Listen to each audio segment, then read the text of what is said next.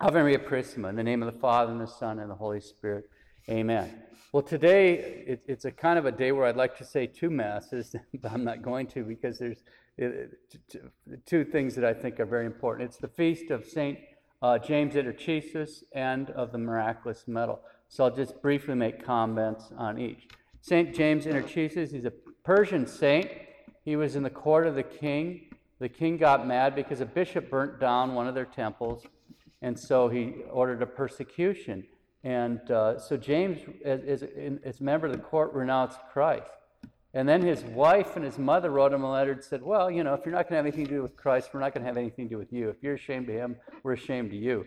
And it, it hit him uh, so strongly that he entered into himself and said, Yeah, what have I done? You know? So he walked around and said, You know, I'm a Christian. I'm sorry that I've uh, renounced Christ. Until finally that ended up with him getting arrested. And of course, the king is really furious because this is one of his, uh, his counselors, and, and all of a sudden he's, he's going against him. And powerful men don't like to be crossed. That never changes in history. And so he was given the options to deny Christ or be martyred, and he wouldn't deny Christ. So he's called Intercisus was the St. James cut into pieces. Because what the executioners did is they started, they cut off like basically at one joint at a time, you know, and cut that off and cut that off. And he was, he was saying psalms while this is going on, so he's getting this great grace.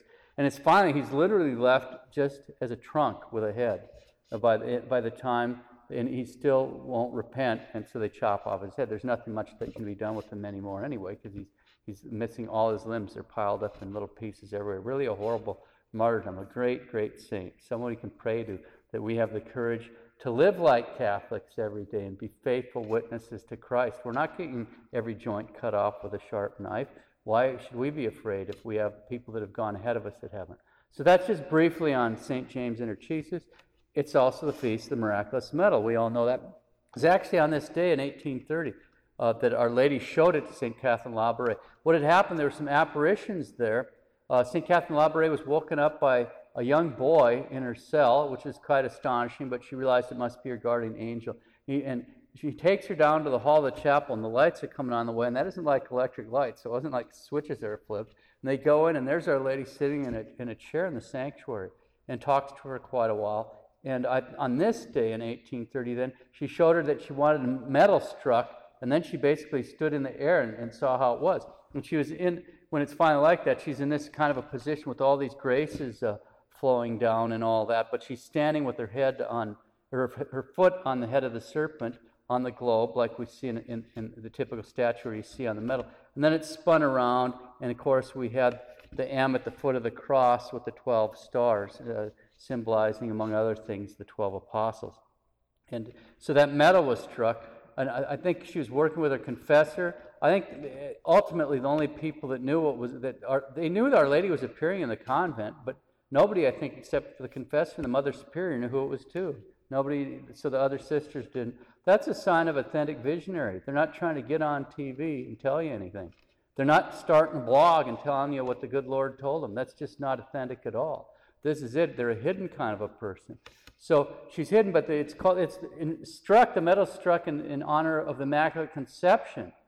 Yeah, but it's called the miraculous medal because that's exactly what happened right away is as soon as it was struck, I think they were first struck in 1832 or something, and they're getting distributed, and, uh, and you have all these miracles, and it's been that way ever since. I remember, now this is from my memory, so there might be a detail or two wrong, but when, when I was in seminary, so this is over 20 years ago, one of the guys in seminary at that time it was uh, very close to Father John Hardon, And, and, and Father Hardon, great Jesuit, great late Jesuit, told him a story. He said, he said when he was a, a young Jesuit, I think their, their first year that they're ordained, uh, they just go out on the weekends and hear confessions and come back. But anyway, one of the old mission Jesuits told him, John, when you get out there, you have to enroll everybody in the miraculous medal. Well, he, yeah, okay. But he got busy and he forgot about all these things. And he's out somewhere and he gets a, a, working as a priest, and he gets a call to come anoint some young guy. I think he's 10, 12 years old. I don't remember the particulars. But he'd been in a toboggan accident and smashed his head. You know, so he's dying.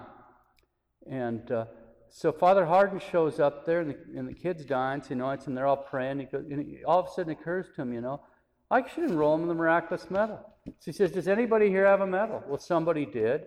And uh, so you get the, get, get the miraculous medal, put it on him, and did the enrollment right out of the ritual. And as soon as he says amen, the kid sits up and says, I'm hungry. and everybody's kind of in shock. I'm hungry. The third time he says he's hungry, he says, Can't you see this boy's hungry? Get him some ice cream. And, and then he told uh, my friend Jim, You must enroll everybody in the miraculous medal. And uh, I've taken that to heart. They, they enroll everybody here every week, so thank God, or thanks be to God, Father has that going. So th- this is a parish where it's unusual that you have people. But it is amazing. I'll just one more anecdote and then we'll quit. This isn't as amazing as Father Hardon, but it's still in this, its own right. When I was in Kansas City, a woman wanted a, a, a medal from me because uh, she was going to visit some young guy they were, they were having a party because he lived like four or five weeks past when he's supposed to. He's had some kind of terminal cancer, just and he's they're all they're, so they're going there to have a little party around his bed, very very weak. And so I give her the medal, and she comes back about a week later, so excited because she'd gone there and given the medal. And the long and short of it is, I guess he went into remission and got better, just like that. Well, we shouldn't be surprised because Our Lady has her son's ear. And Our Lady, if, if Our Lady wants something done, it's going to be done because she doesn't act against her son, but boy, she has that kind of power. So, anyway, today, on this Feast of Miraculous Medal, we should thank God for sending His mother down that loves us so much, and for this gift of the Miraculous Medal that reminds us of that love.